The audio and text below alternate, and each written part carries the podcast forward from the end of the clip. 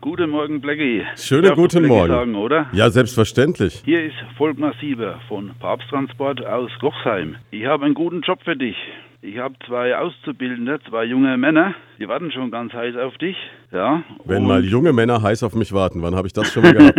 Ne? Papsttransporte klingt für mich nach Spedition.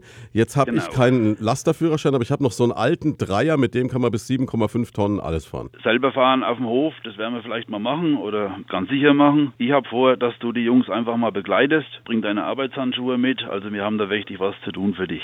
Oh, das klingt so nach, nach Laster beladen und so, ne? Paletten hin und her Das, fahren. das, das gehört natürlich dazu. Ne? Also wir bilden aus den Berufskraftfahrer, ist ein dreijähriger Ausbildungsberuf. Das ist ja genau mein Ding, ne? Große Maschinen, LKWs, das ist auf jeden Fall. Ja, so ein ja, bisschen ja. so wie, wie D-Max in Live. So in der Art, genau.